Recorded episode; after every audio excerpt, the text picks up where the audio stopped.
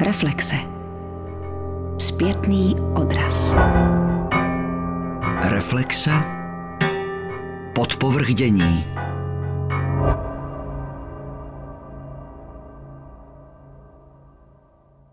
Dnešní divadelní reflexe jsou věnovány 17. listopadu a událostem, které se odehrávaly v českých divadlech. A co to českým divadlům přineslo po té, co už se revoluční poměry stabilizovaly do nějakého rozumnějšího režimu. Od mikrofonu vás zdraví Alena Zemančíková. Tentokrát v kulatém listopadovém výročí se pokusíme nezanedbat celek republiky. Nezůstaneme v Praze a z toho důvodu jsem pozvala dva hosty, kteří ty dny prožívali ve velmi odlehlých a vůči sobě navzájem, obzvlášť odlehlých divadelních místech. Martin Urban byl v tu dobu dramaturgem Západočeského divadla v Chebu. Dobrý den, Martine. Dobrý den. Lída Engelová, kterou rozhlasoví posluchači dobře znají i jako rozhlasovou režisérku, byla tou dobou režisérkou ve státním divadle v Ostravě. Je to tak? Ano, dobrý den. Vy jste Lído z záležitosti Ostravského divadla popsala ve své knize Storuží v Bidetu. A také se vaší zásluhou zachovala nahrávka z Ostravského rozhlasu, ve které tamnímu publiku veřejnosti ostravské vysvětlujete, proč divadlo nehraje, co se to děje a co z toho plyne. Vítám ve studiu režisérku Lídu Engelovou. Dobrý den. Dobrý den. Jako mluvčí stávkujícího výboru a občanského fora za divadelníky. Říkám to dobře. Úplně přesně to není. Já jsem mluvčí stávkového výboru při státním divadle v Ostravě a také samozřejmě mluvčí členů občanského fóra, kteří se rekrutují z členů našeho divadla. Já jsem to dala dohromady. Moje první otázka asi za všechny posluchače a milovníky divadla. Kdy budete hrát?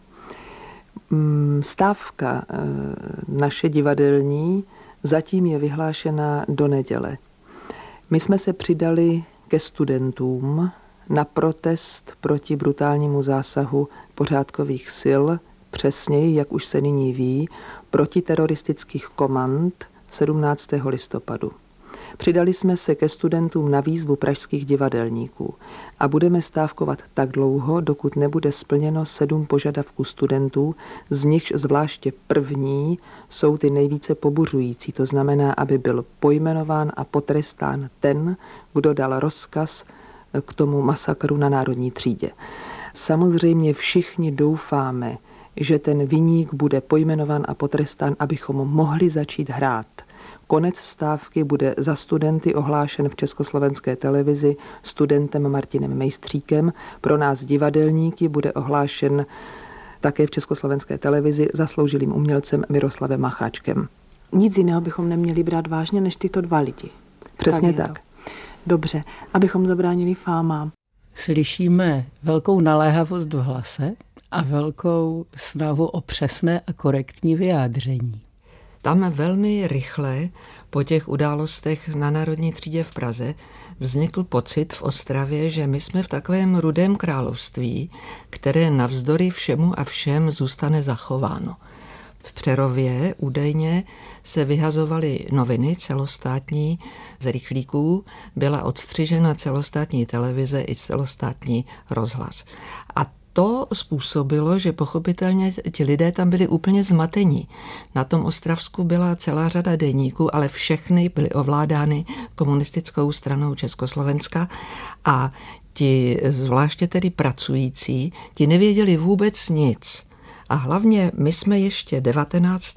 hráli a hráli jsme, protože ty zprávy k nám docházely po telefonu. Kdo měl doma telefon a mnoho nás takových nebylo, tak se to dozvěděl od kamarádů a to prohlášení, které jsme tedy slyšeli, tak jsem pronášela jako mluvčí stávkového výboru a občanského fóra při státním divadle Ostrava.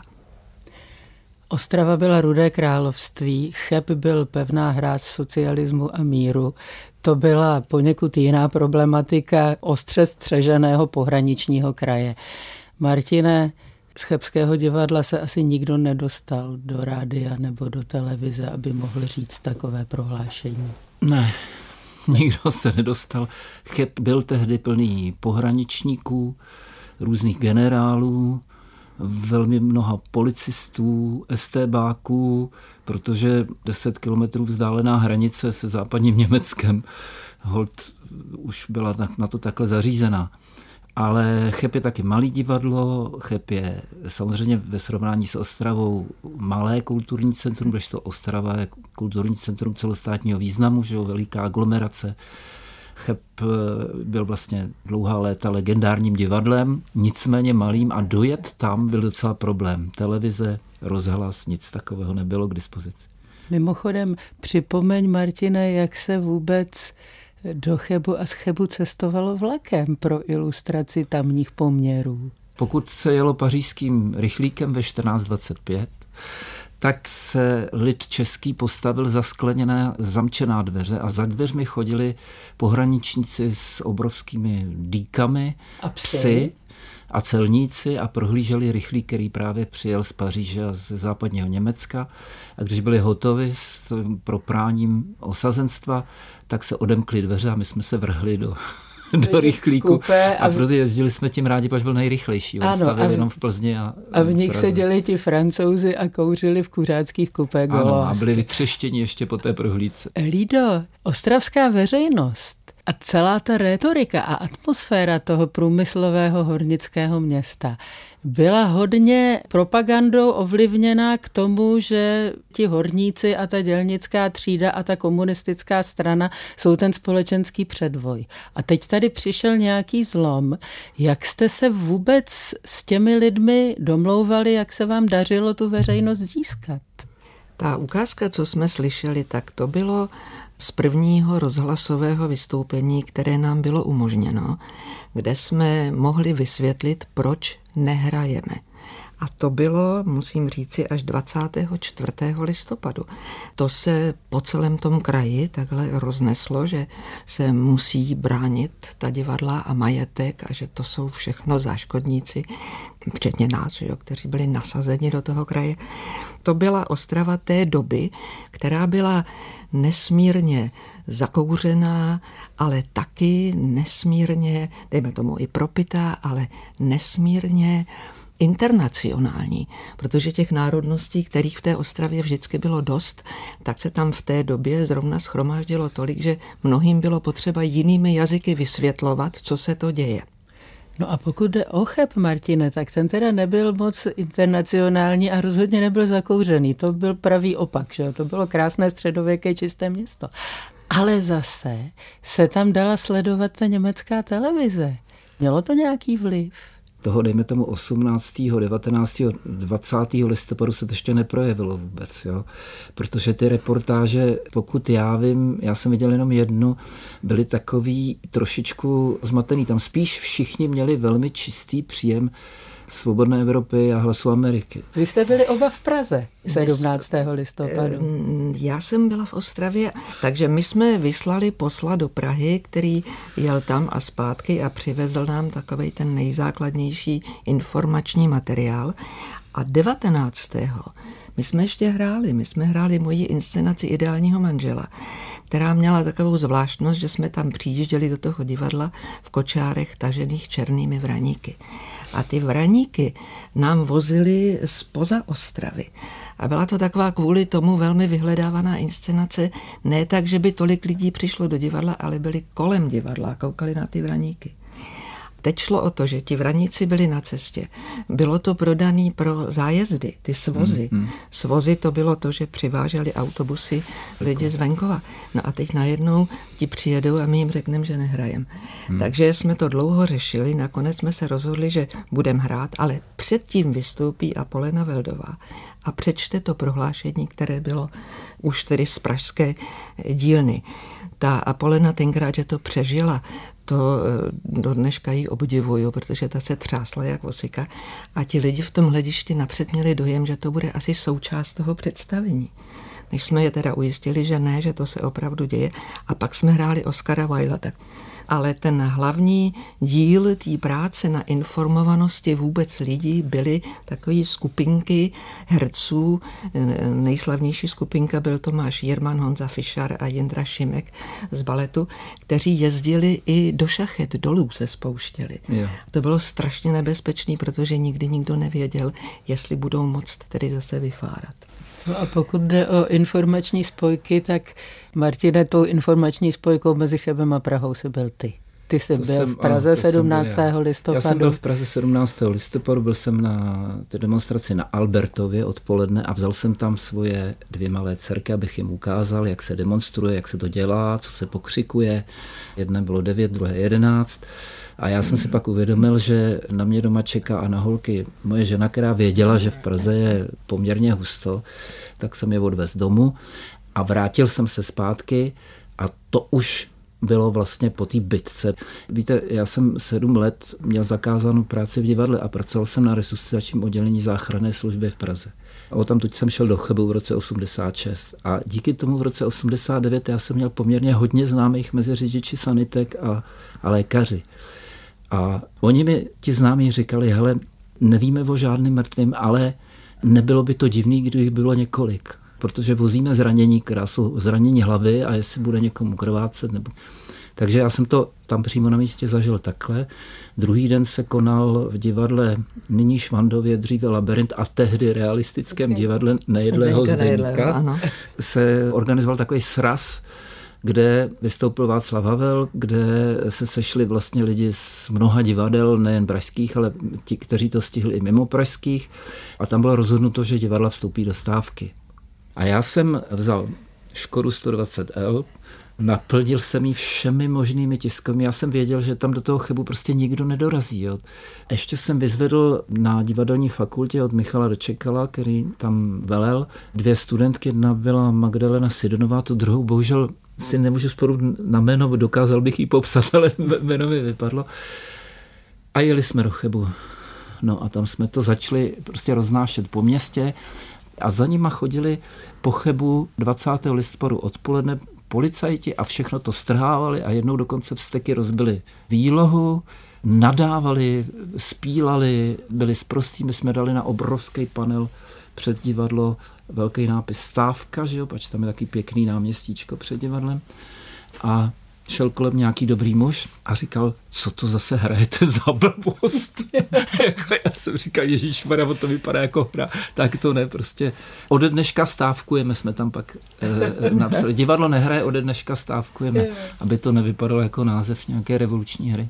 A tou spojkou jsem se stal teda důsledně. Prodal jsem liže poměrně ne starý značky Fischer, což byl docela drahý tehdy stály asi 1,5 nebo dva měsíční platy, tak jsem je za mní prodal a celý jsem to projezdil prostě v tom, v tom benzínu. Můj rekord byl, že jsem se třikrát otočil mezi Chebem a Prahou. Jo. V, jeden den. Já jsem musel odvést ty holky do ty Prahy, studentky. ty studentky, no. jo, zpátky na damu, protože to byl příkaz, to bych si netrouf do Čekalovi udělat. A když jsem odjížděl, tak se ke mně přiklonil do auta chlap a říkal mi, nejezdi na Karlovy Vary, na Sokolov, jeď na Plzeň. A já jsem říkal, Ježíš Maria, teď je to delší cesta. A on mi říkal, hele, v těch lesích u Sokolova ti strčej do cesty VSku, ty se tam rozmlátíš prostě s těma holkama a oni pak odsouvají, nepodceňuj to. Tak si dovedete představit, s jakými pocity jsem o půlnoci toho 20. opouštěl ten cheb. Temno všude, že jenom před divadlem to vřelo, před tím klubem divadelním. No ale dojel jsem šťastně eh, do Prahy a ve školské ulici jsem viděl, jak kráčí Olga Havlová, Irena Gerová a povídají si a za nimi šel v úplně ve snách Václav Havel, který hleděl ke hvězdám a Irena Gerová na něj volala, cheb už také stávkuje. A on říkal jenom, to je dobře, to je tak dobře. A šel dál, koukal se do, do výšky, nic neregistroval. No. Tak takhle to začalo. No. A pak jsem vozil, vozil a vozil, hmm. co se dalo.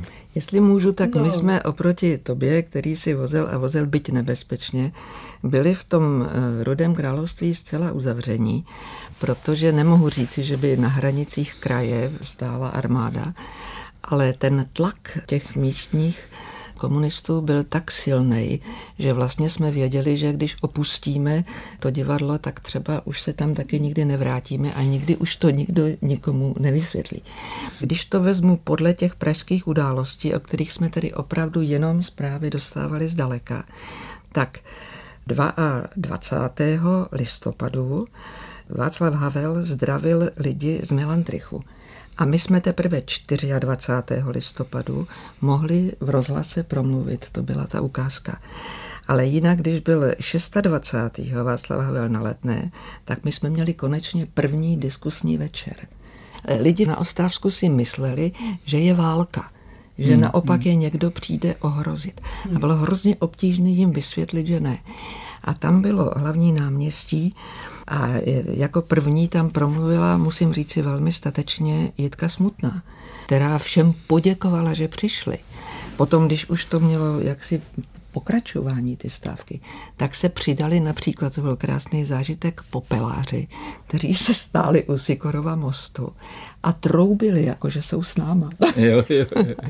no, ale když jsem si to pak vyhodnotila po nějaké době, tak jsem usoudila, že to všechno se jmenovalo zdržovací taktika protože ti soudruzi tam na tu ty měli ty informace, které ty si vozil v autě. Hmm. A oni potřebovali podle mýho zlikvidovat materiály, které by byly kompromitující. To je můj dohad. Pak samozřejmě už začali jezdit hosti z Prahy. Přijel Alexej Piško, bývalý členové, tedy no. Ostravského divadla Jan Kačer a Honza Potměšil, kde právě na zpáteční cestě z Ostravy se mu stal úraz, který má na doživotí. A také, abych to ještě ta data přesně řekla, tak 27. to znamená 10 dní po té národní třídě, my jsme poprvé mohli promítat v divadle Loutka na sklo to, co se v té Praze stalo první kontakt s publikem, kdy se začali scházet lidi, proběh tuším 2 nebo 23. listopadu kdy sněžilo a to divadlo má venku takový krásný balkon a tam na balkoně stál pan režisér Budínský, měl mikrofon, dali jsme tam bedny, jemu bylo tehdy asi 60, že byl to vlastně mladý člověk, ale měl krásnou takovou šedivou vyzad, vypadal jak mladší Masaryk. Jo. A ten tam předčítal krásným prostě takovým hlasem ty, ty a v podstatě z toho plynulo, že je konec. že s tím režimem je konec. Že? A tam se začali scházet lidi pod ten balkón. Ještě se tam objevovali nějaký křiklovně, ale už najednou přišli od těch televizí. A já nevím, den poté nebo za dva dny jsme otevřeli divadlo a pak jsme vlastně měli otevříno snad eh, do prosince, že jo? Tam Určitě. každý večer no. prostě byly no. pořady. A... Já bych jenom řekla pikanterii k té Ostravě. My když jsme začali zkoušet těsně před tím 17. listopadem inscenaci, tak ta hra se jmenovala Zločin a trest. Byla to Vajdova adaptace Dostojevského. Když jsme měli premiéru, tak už seděl Václav Havel dva měsíce na hradě jako prezident. Dneska, 30 let po tom listopadu 89, může u lidí, kteří to osobně nezažili, vzniknout dojem, že si tu změnu přáli všichni a že jenom stačilo jako do té prohnilé stavby takhle prstem trošku strčit a ona se sesypala bez odporu. Ale teda v tom listopadu to tak nevypadalo. No, ta Ostrava to bylo krajské město, to no. znamená, že tam seděla krajská vláda, především představitelé komunistické strany Československa, no. ta byla velmi silná. A musím eh, říci, že ta jména, to jsme všichni v celé republice znali, to byla velmi výrazná jména. Mamula. A eh, hned po těch událostech všichni tito pohlaváři zmizeli. Hmm. Nikdy už jsme o jediném tom jménu neslyšeli. Jenom víme, jak to vypadá s Ostravou teď. Pustme si teď prosím ještě kousek z té unikátní ostravské rozhlasové nahrávky. Kdybychom se vrátili tam, kde jsme začali, abonentní předplatitele, vaši pravidelní návštěvníci, nemáte tedy, opakují znovu, strach, že o ně přijdete vzhledem k událostem posledních deseti nebo několika dnů? No, ze strany našeho zřizovatele jsme zpočátku dostávali takové informace, které, jak doufáme, budou i nadále jenom dezinformacemi, že protože nehrajeme, takže nám předplatitelé vracejí hromadně abonomá. Ta skutečnost dneska je taková, teď tady podávám zprávu ověřenou, kterou jsem konzultovala s naším ekonomickým náměstkem státního divadla v Ostravě, tak e, z toho loňského počtu předplatitelů, který je dvojí, jednak jsou předplatitelé pro e, divadlo Jiřího Mirona a Zdeňka Nejedlého a pak je skupina předplatitelů pro divadlo Petra Bezruče, tak neobnovilo abonomá 19 předplatitelů, což zas při eh, čísle, dejme tomu, 8 tisíc v průměru tedy předplatitelů pro ta velká divadla a 6 tisíc pro divadlo Petra Bezruče je číslo zanedbatelné. A nutno říci, že velmi čestně z těch 19 šest předplatitelů řeklo, že to je na základě těch posledních událostí. Jiná věc samozřejmě je ta, že když dneska do náboru eh, přijde předplatitel a zrovna dneska ráno byl ten případ a chtěl z těchto důvodů vrátit abonomá, tak se mu snažili eh, naše kolegyně v náboru vysvětlit, proč nehrajeme. Přesně to, co teď já se tady snažím vysvětlit našim posluchačům. A na základě toho ten eh, divák řekl, ale kdybych býval tohle věděl, tak jsem si to abonomá zvětšil. Já se poradím doma a přijdu zítra ne pro dva lístky, ale pro čtyři. To bych se málem mohla začít stydět, protože pracuji ve sdělovacím prostředku a tím pádem nesu trochu viny na tom, že to naši eh, občané Severomoravského kraje nevěděli. Takže teď jsme to trochu napravili, věřím, ale přece jenom vy jako režisérka máte naději a víru, že tohle to všechno pomine a dopadne dobře a nikoliv tak, jak se snaží nám namluvit autoři různých článků, Rudého práva, Nové svobody, autoři letáků a tak dále.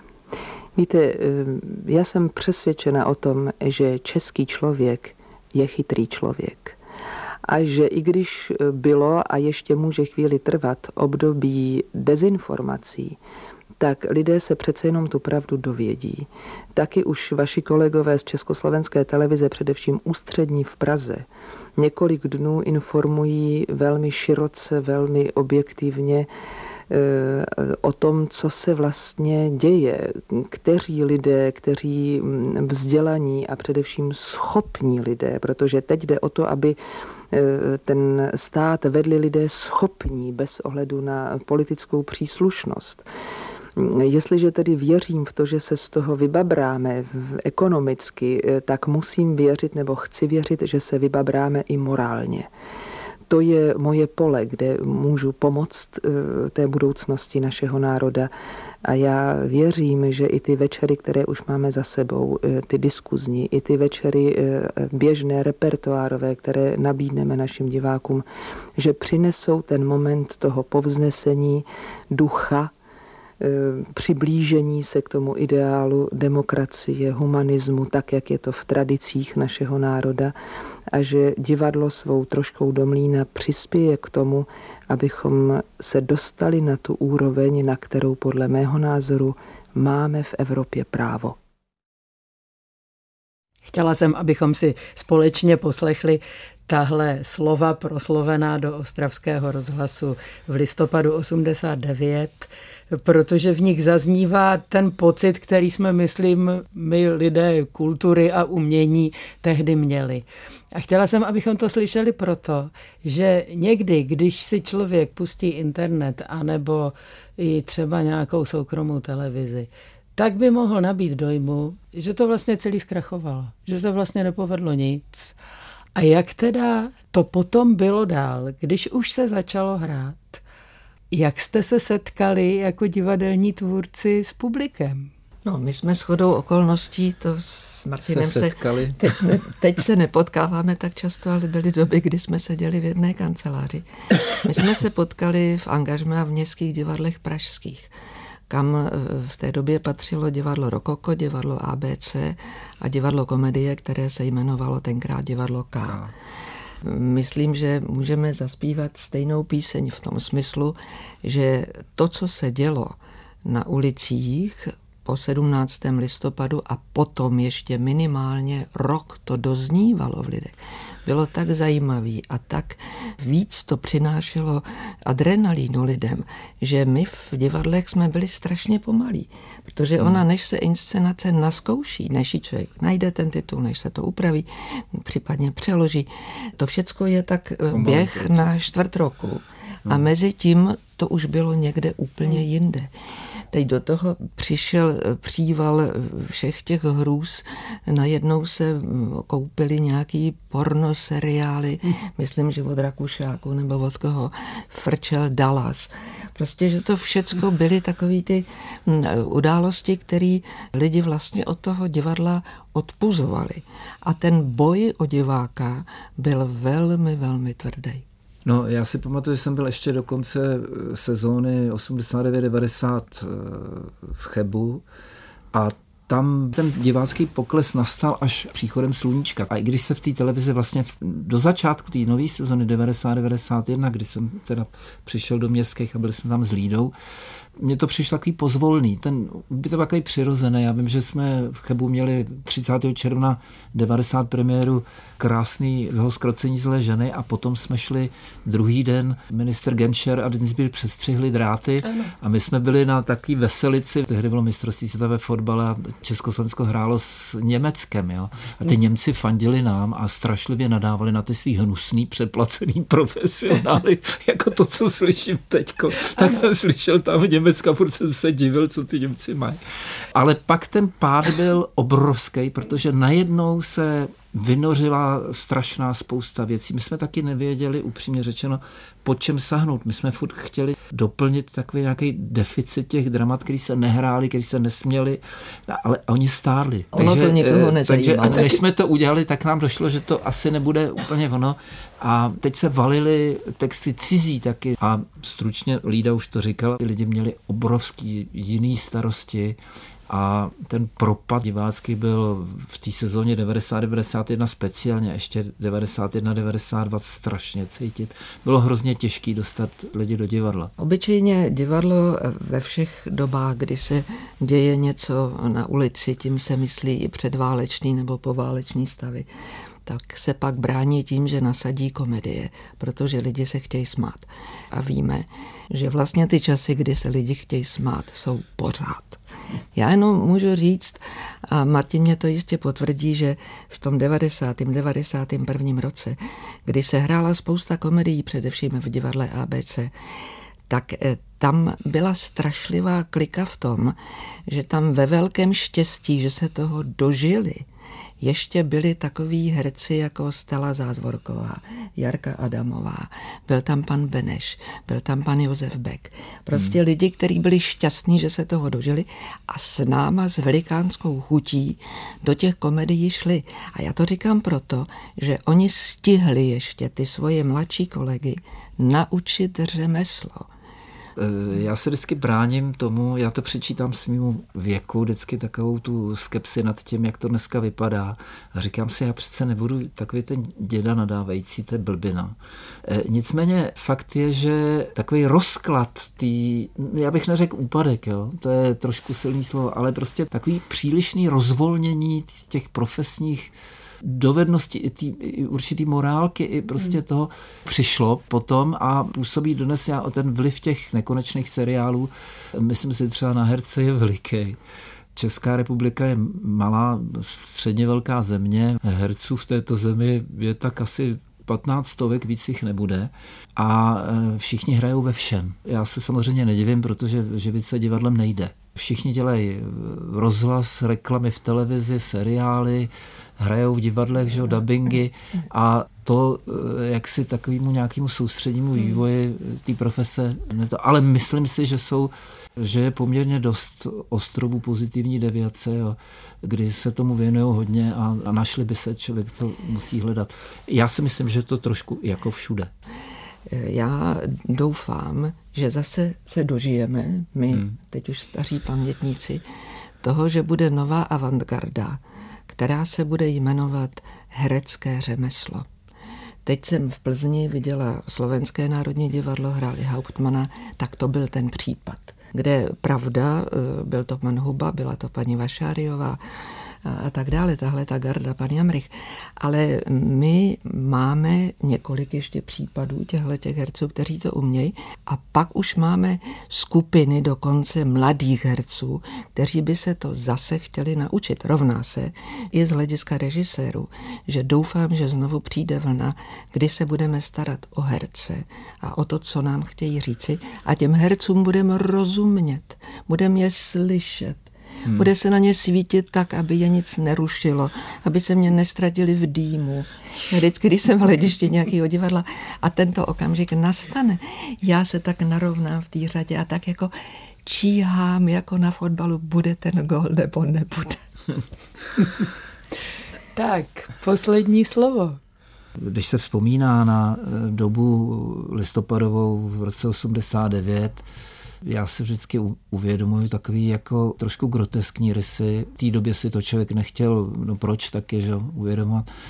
Nicméně já si myslím, že všechny takové ty ty spiklenecké teorie, jak to vzniklo, protože to je prostě bohapustá lež. To jsou uh, keci eh, lidí, kteří měli tuny másla na hlavě, domohli se v tom eh, novém eh, režimu postavení a teď zpětně si prostě snaží odstranit to máslo z té hlavy. Hlavně to srabství, v kterém žili. E, já si myslím, že se nevyvíjíme jinak než e, nějak výrazně jinak, trošku jinak, jo, ale výrazně jinak než západní Evropa, než ten civilizační okruh, ke kterému patříme. Mě vadí prostě hysterie na obou stranách, mě vadí laxnost na obou stranách k určitým věcem.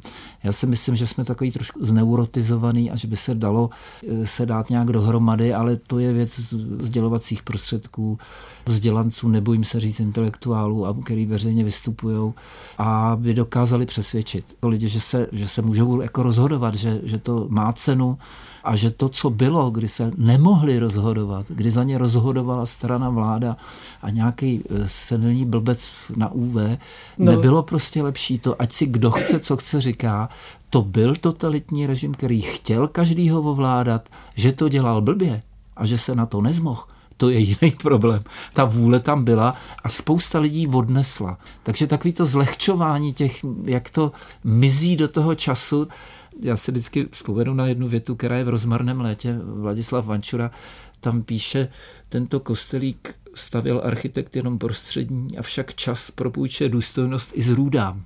Ať si to každý přeloží, jak chce.